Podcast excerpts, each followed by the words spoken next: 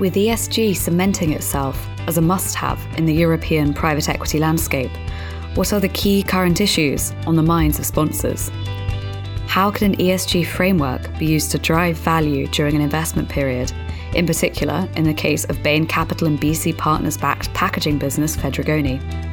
And will sponsors' enthusiasm for E S G wane in the face of looming recession and questions around performance?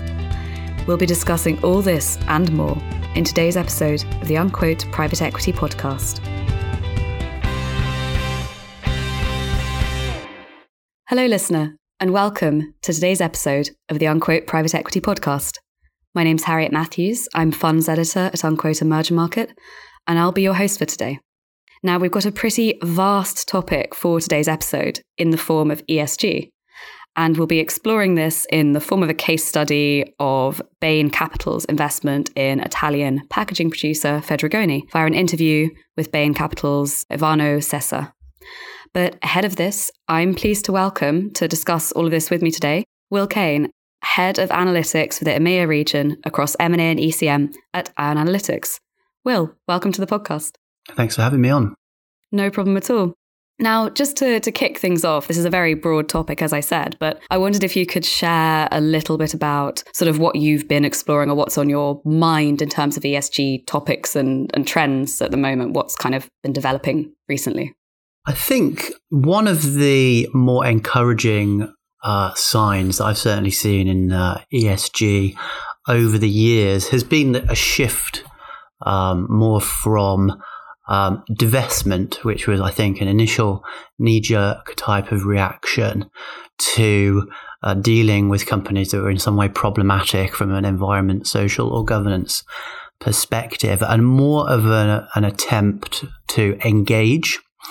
And um, I think that's important for, for, for a lot of reasons, but um, most importantly, it means that things can actually change, because um, just washing Uh, your hands of something, or for, for investors just to to kind of say we're just not going to deal with these um, problems, I think was a bit of a, of a flawed approach. And what we're increasingly seeing is investors um, sometimes uh, accepting that even though a, a generally good business has got certain issues it needs, needs to deal with, or even um, companies in sectors which we might Uh, consider difficult from an E S G perspective, like fossil fuel companies. Um, how can we transform those businesses and, and make them into more environmentally friendly companies rather than just disengaging, kind of looking to to really deal head on with some of those problems and generate value in the process? So that would be, I think, probably one of the most interesting uh, and positive changes um, over the recent years. Yeah, yeah, definitely. And I think that's been accompanied by a kind of shift in an approach to E S G where, uh, you know, at the same time, it's no longer being used as a kind of lens of we we won't invest in this as a new investment, because sponsors are realizing that actually they can distinguish their portfolio companies from potential comparables or competitors by making them, you know, more E S G compliant, having the best environmental practices, um, having the best social and governance practices, rather than saying, you know, we won't go near this because of these problems. Kind of as you as you say, they're thinking, how can we take a kind of operational approach, which private equity always argues it's uh, it's very good at. Um, so yeah, I think that that is really interesting, and obviously at the at the moment, um, or sort of increasingly, I guess, and I think our, our colleagues at, at Merger Market have written about this. Um, E S G due diligence is is a really huge topic. We're seeing sponsors hire people in house. Um, a few examples from last year, I guess, would include Argos Switchu, um, also uh, the Riverside company, kind of formalizing its E S G structures with a, an internal uh, internal move, internal appointment.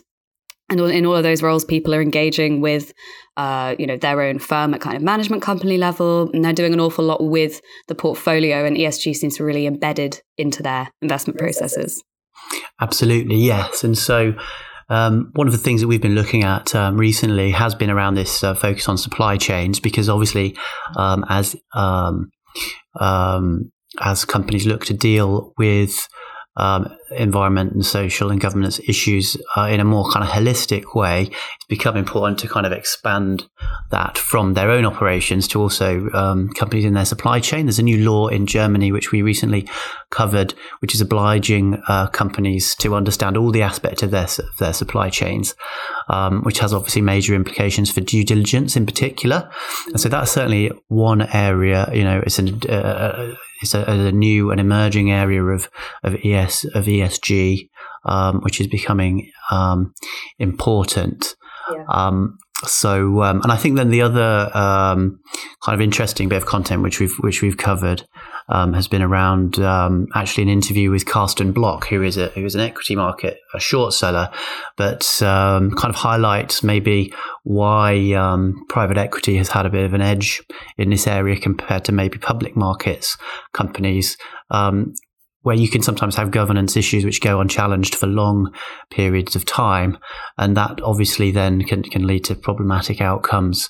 Um, so, so there's a lot of focus on the E and the S uh, on public markets, and but less so on, on the governance side. Obviously with private equity, um, they've always had, uh, you know, reasonably solid uh, kind of frameworks around all three components of that, which is obviously kind of gives them an advantage in terms of some of the uh, types of assets and transformation programs they're able to deliver.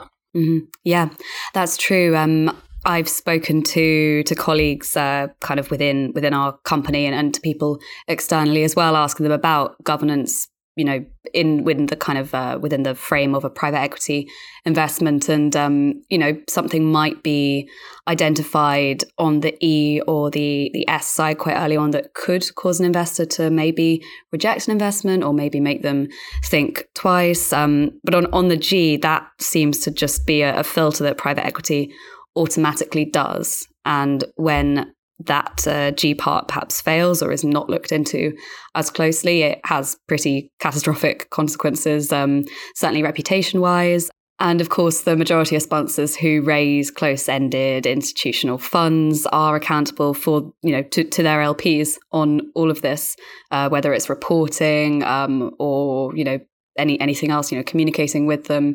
So yeah, that's a that's a really interesting point, and I'd encourage anyone who who is able to access that interview to uh, to to take a look. Um, it's a really really interesting piece. And with that, let's now take a listen to the interview that we've got for you with Ivano Sessa, partner at Bain Capital on Fedrigoni, and we'll be back with you after that.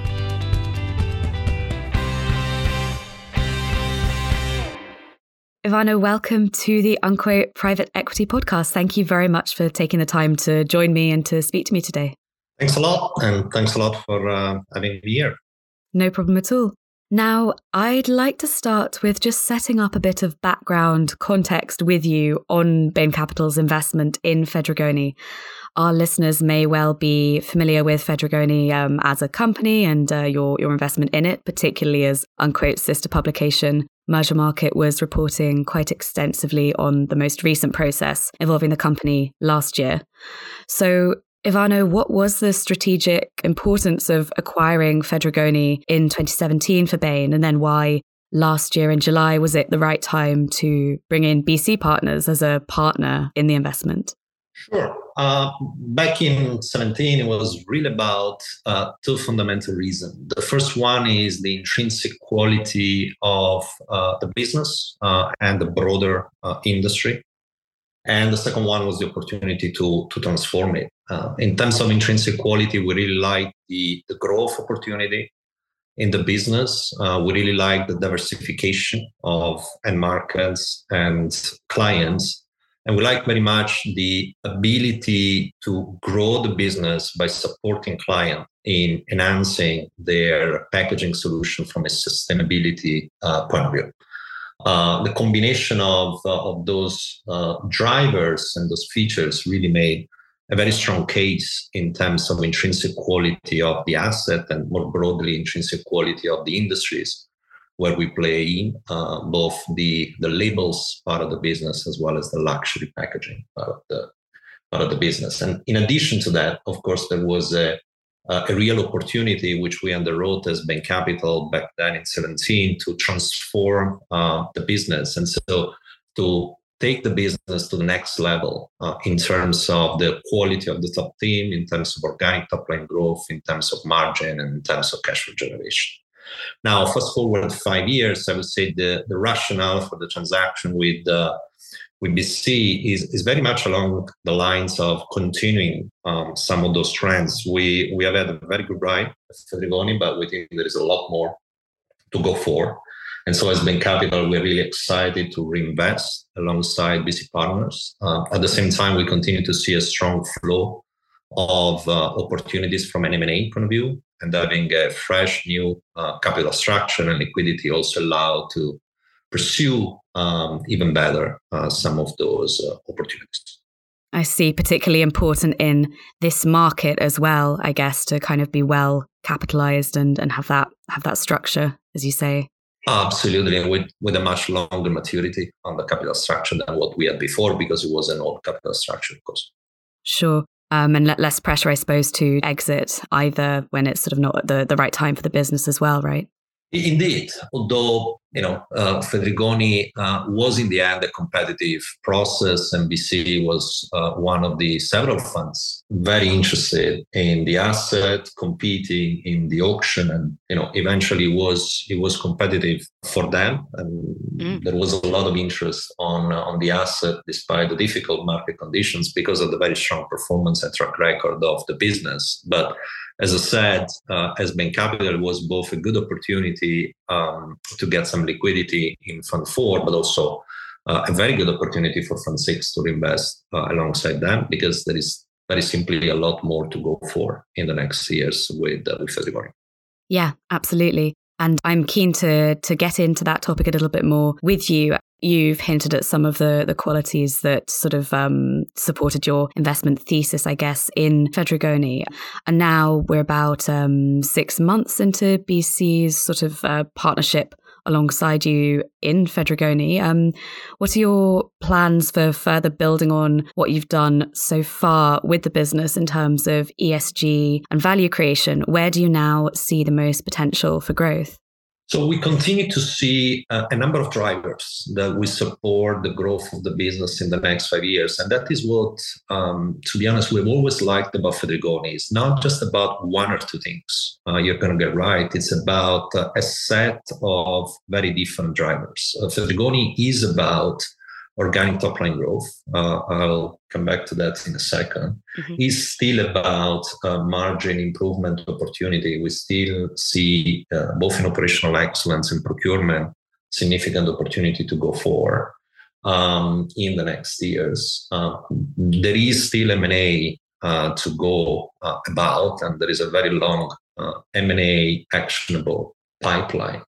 Um, we want to um, continue to, to work on.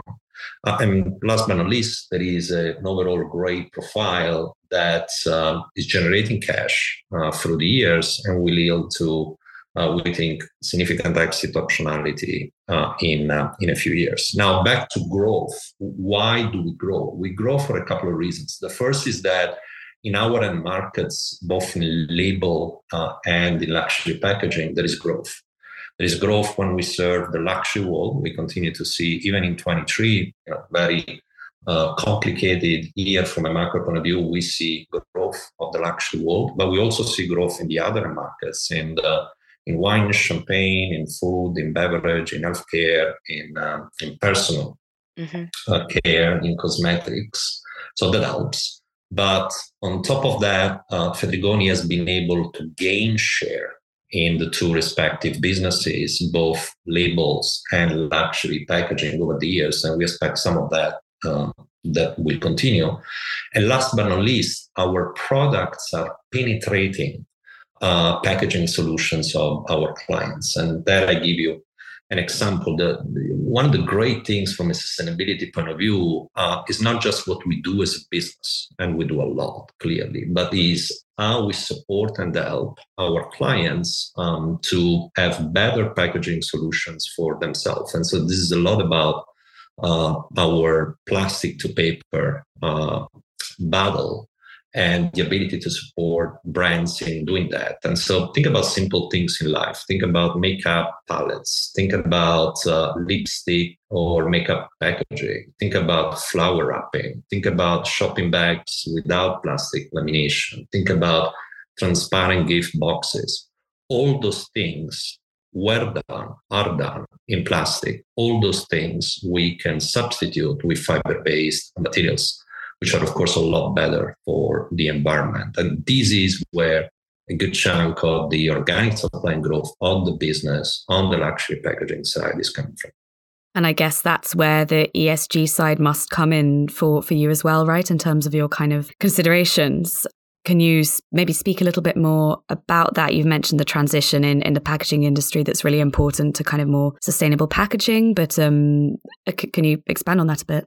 So there are, there are really two sides of our E S G agenda for the next years. The first one is uh, what I touched on, and so is the ability to help and support uh, our clients, uh, particularly on the luxury packaging side, to substitute away plastic with fiber-based materials. And that will have a massive impact on uh, them and their ability to market their products uh, into um, their clients' base uh, and on the broader um, number of, of tons of plastics uh, produced, which would clearly be avoided by having a much better, uh, much better material. So that is a very exciting um, and uh, um, purposeful, I should say, part of uh, our uh, our growth and our E S G agenda.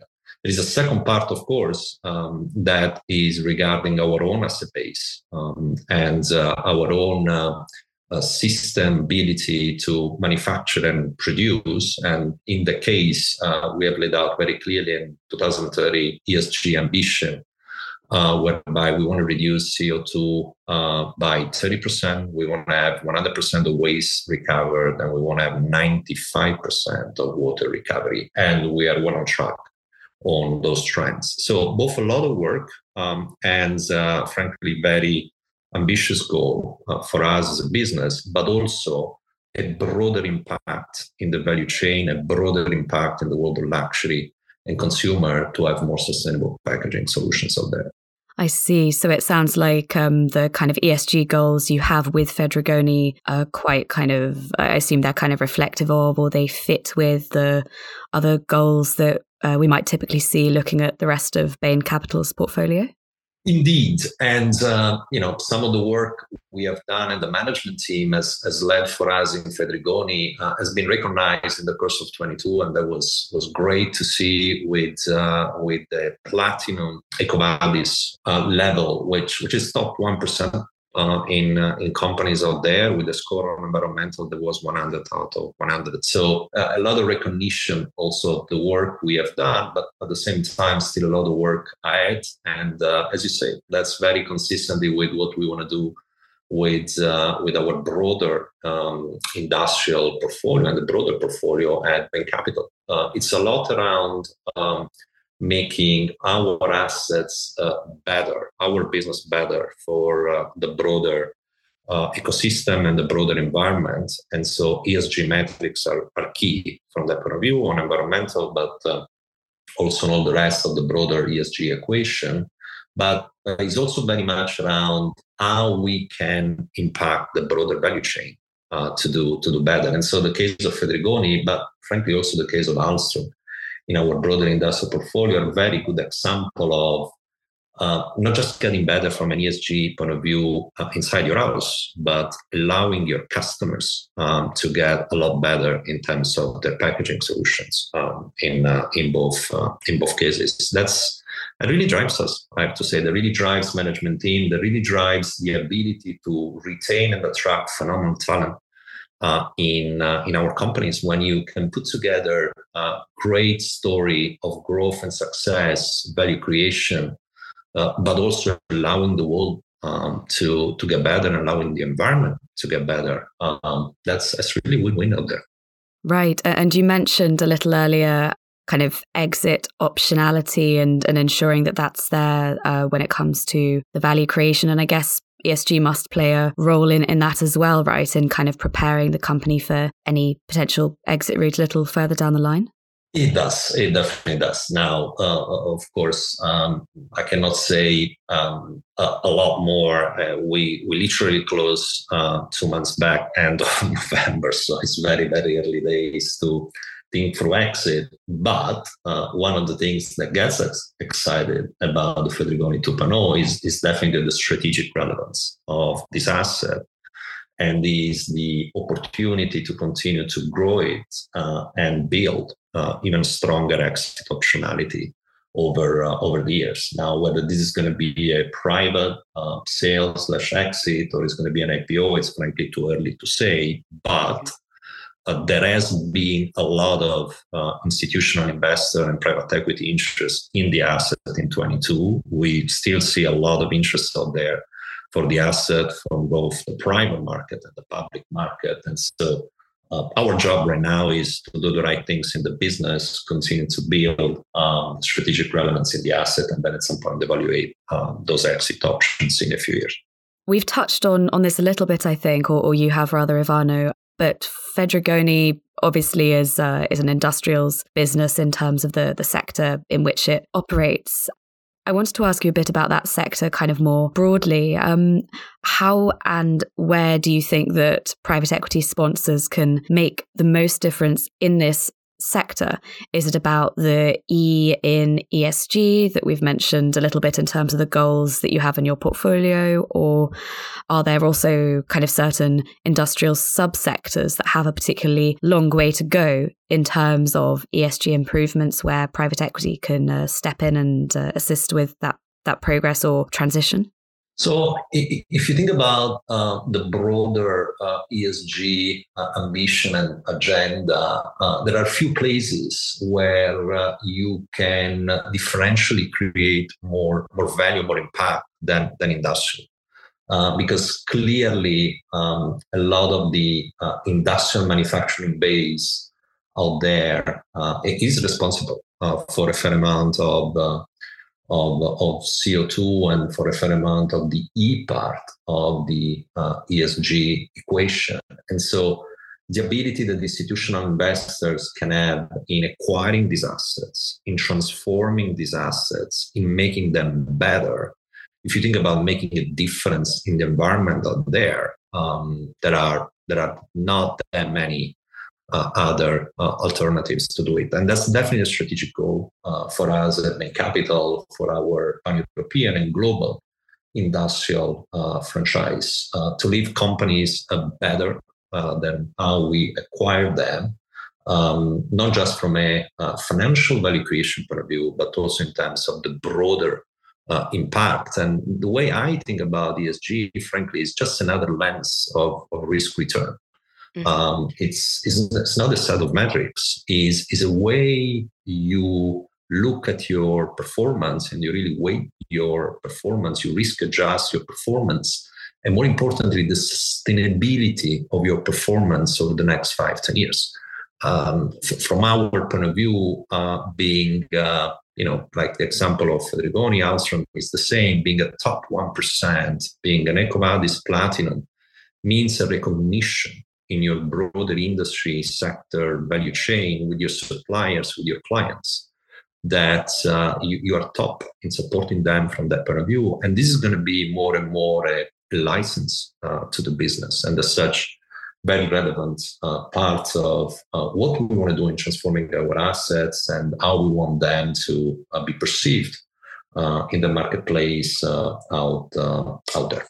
Now, I'm speaking to you, Ivano, sort of fairly near the outset of twenty twenty-three, and it's a year that looks set to be very challenging, of course, but it should also yield plenty of opportunities for private equity. So in light of this, taking a kind of broader picture now, what are your investment priorities at Bain Capital over the next twelve months or so? So we continue to be very constructive uh, towards uh, new investments uh, in, in the course of uh, twenty-three, though clearly uh, the environment out there is, uh, is, is a lot more complicated than now it was in the last uh, years. And that's really driven by uh, the macro uh, pictures, where whether it's going to be soft recession or, or deeper for a long week, we just don't know. Uh, but there is a complicated macro picture out there. And as a consequence of that, there is an availability uh, and the cost of financing uh, for the world of private equity, which is clearly a lot different from uh, six, nine months uh, ago. And Uh, you know, having been in the industry for twenty years, th- these are very typical moments in the cycle where the uh, bid-ask spread between seller and buyers just gets um, just gets wider, uh, and uh, and it's more difficult to get transactions done. And I wouldn't be surprised if we're going to have uh, a quieter Q one, Q two mm-hmm. in two thousand twenty-three in terms of overall private equity transaction, and then possibly everyone will want to be uh, constructive uh, again, and the spreads bid-ask will, will close, uh, and, and the market will, will come back. At the same time, private equity as an industry, both in Europe and globally, has a significant amount of dry powder, uh, wants to be constructive, um, and uh, we still see activity. Uh, we see activity in terms of uh, transactions that don't require much leverage or require much leverage or require uh, reasonable amount of leverage. We see um, deals where uh, sponsors are also going one hundred percent equity. We see significant amounts of uh, activity at portfolio level. So um, the industry uh, is constructive, and we think will continue to be constructive. And from our point of view, we certainly uh, will want to get new deals done uh, in the course of this year. I see. So a lot of uh, sort of creative energy, I guess, being channeled into combating the challenging uh, financing markets that, that we're seeing out there at the moment. Indeed, indeed, that's uh, that's definitely a, a barrier right now for uh, for L B Os. But uh, as I said, um, there are there are a number of constructive ways you can try to go around it, and uh, still transactions are happening, though very clearly the flow of transactions in uh, European private equity has, has slowed down in the last weeks and months. Yes, of course. And I wondered if you could add anything, uh, Ivano, in terms of uh, sectors or subsectors um, and your approach to them this year in terms of uh, Bain Capital's kind of core uh, investment themes. Are you going to be sort of focusing on certain areas more than others? Where do you expect to see the, the greatest opportunity potentially?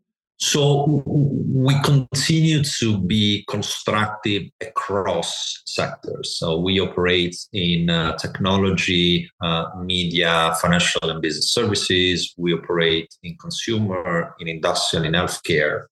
And we are constructive across. And we see opportunities across, uh, particularly at moments of contraction and recession and lack of leverage. As we are now, uh, our capital can be even more scarce for uh, for families, for corporates in general, for uh, for businesses out there. So we are constructive across.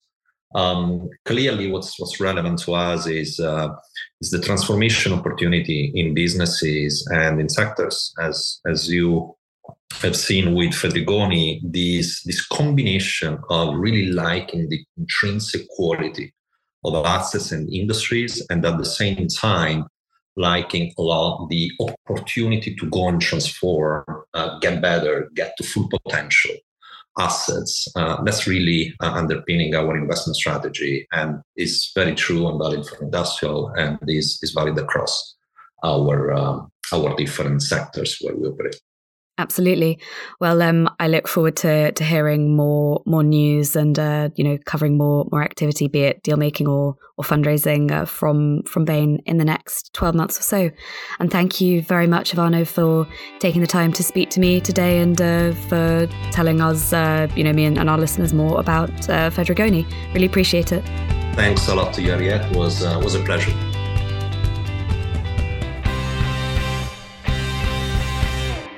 So thank you again to Ivano Sessa for taking the time to speak to us.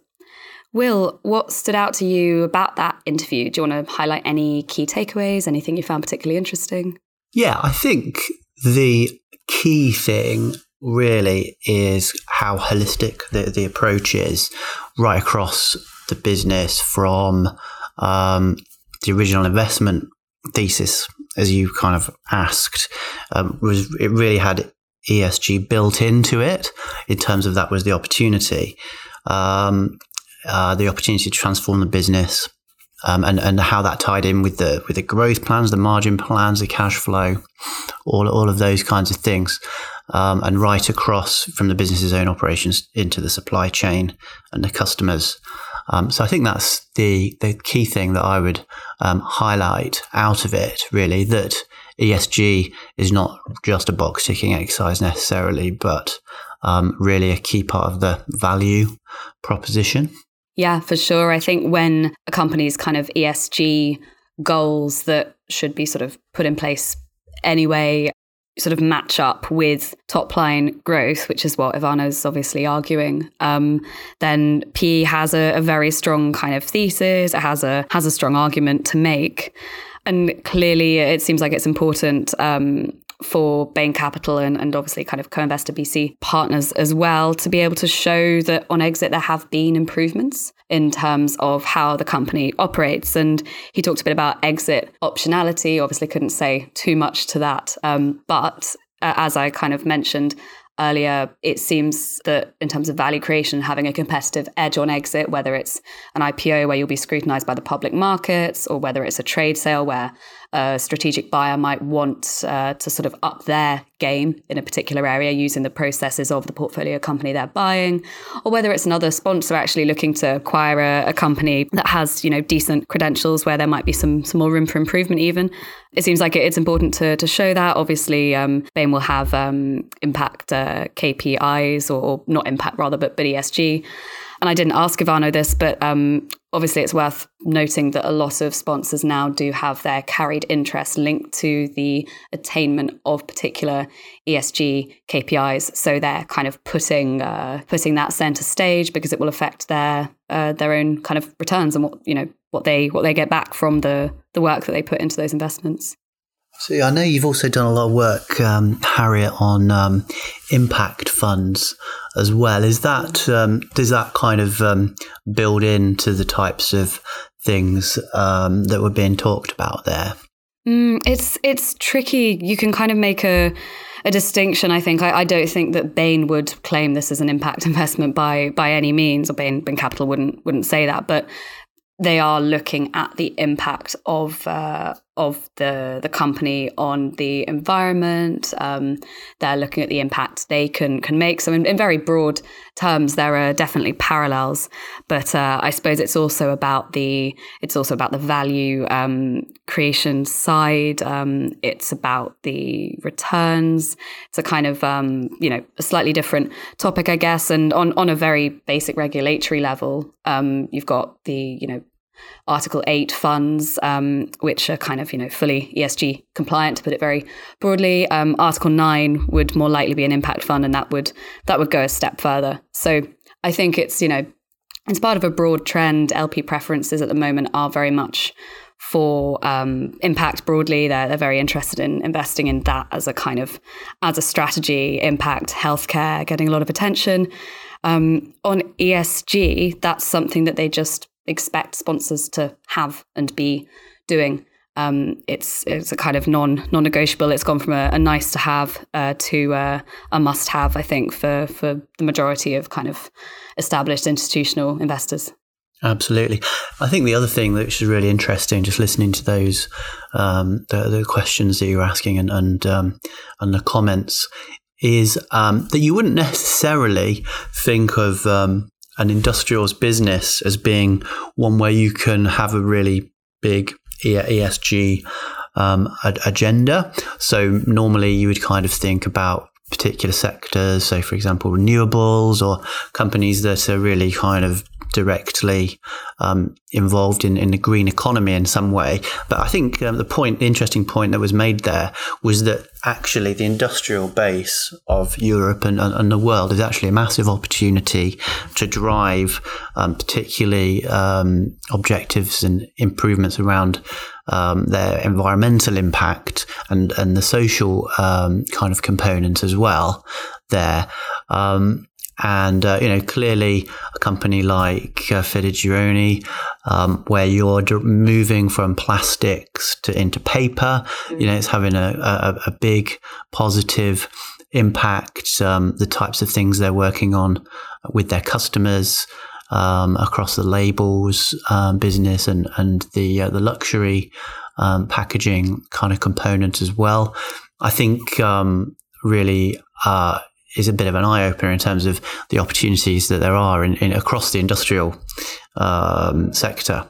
For sure. Yeah. And, um, you know, in this case, Bain Capital are obviously hoping that that kind of thesis will adjust or will will sort of will be part of uh, the ultimate returns that it that it makes, I guess. Um, Ivano said E S G's uh, uh, just, you know, it's another lens of risk return for Bain Capital. It's not just another set of metrics, but it's actually a way uh, that they can weigh and uh, risk adjust performance, paraphrased somewhat, um, but, you know, very interesting to hear it kind of expressed so clearly, I guess. And I think as, um, you know, we should probably kind of acknowledge the, the environment we're, we're in as well, um, just more more broadly, the, the macro environment. Um, while there are some positive indicators, I guess, in terms of uh, sentiment and deal activity in, in certain areas, with people expecting a bit of an uptick in the second half of this year, there are still, well, it's it's kind of still remains to be seen, doesn't it, whether all of this positive momentum is uh, is going to continue. You know, will L Ps and, and G Ps lose some of the kind of vigor they have around E S G implementation when they're faced with a recession, potentially some kind of fundamental operational concerns in parts of their portfolio? I spoke to an advisor recently who raised this, um, and they said actually um, a lot of L Ps are finding out that they are less concerned about S F D R than they thought they were. Pretty pretty much a, a direct quote there, which is um, which is very interesting. Um, and as as you say, um, or you were saying at the, the start of our conversation, Will, um, the kind of, you know, shift from a kind of divestment mindset is is a really good sign, um, but let's just hope that it continues. Um, partly because, you know, it, it seems like a, a good thing for people to be thinking about this more in their investments, but also because sponsors are now accountable within regulatory frameworks and commitments they've signed up to, whether it's, you know, things like the S F D R or science-based targets. So uh, we will have to keep an eye on how all of that is progressing. And again, that that German supply chain law is is just one of the pieces of legislation that's holding people accountable across various, you know, systems and company sizes, I guess. Absolutely, yeah, I think so. And um, the other thing I think Ivano mentioned is, was around, you know, the, the recession obviously kind of creates this capital scarcity. Um, and when there is a, a, a scarcity of capital, obviously it's more difficult to get good valuations.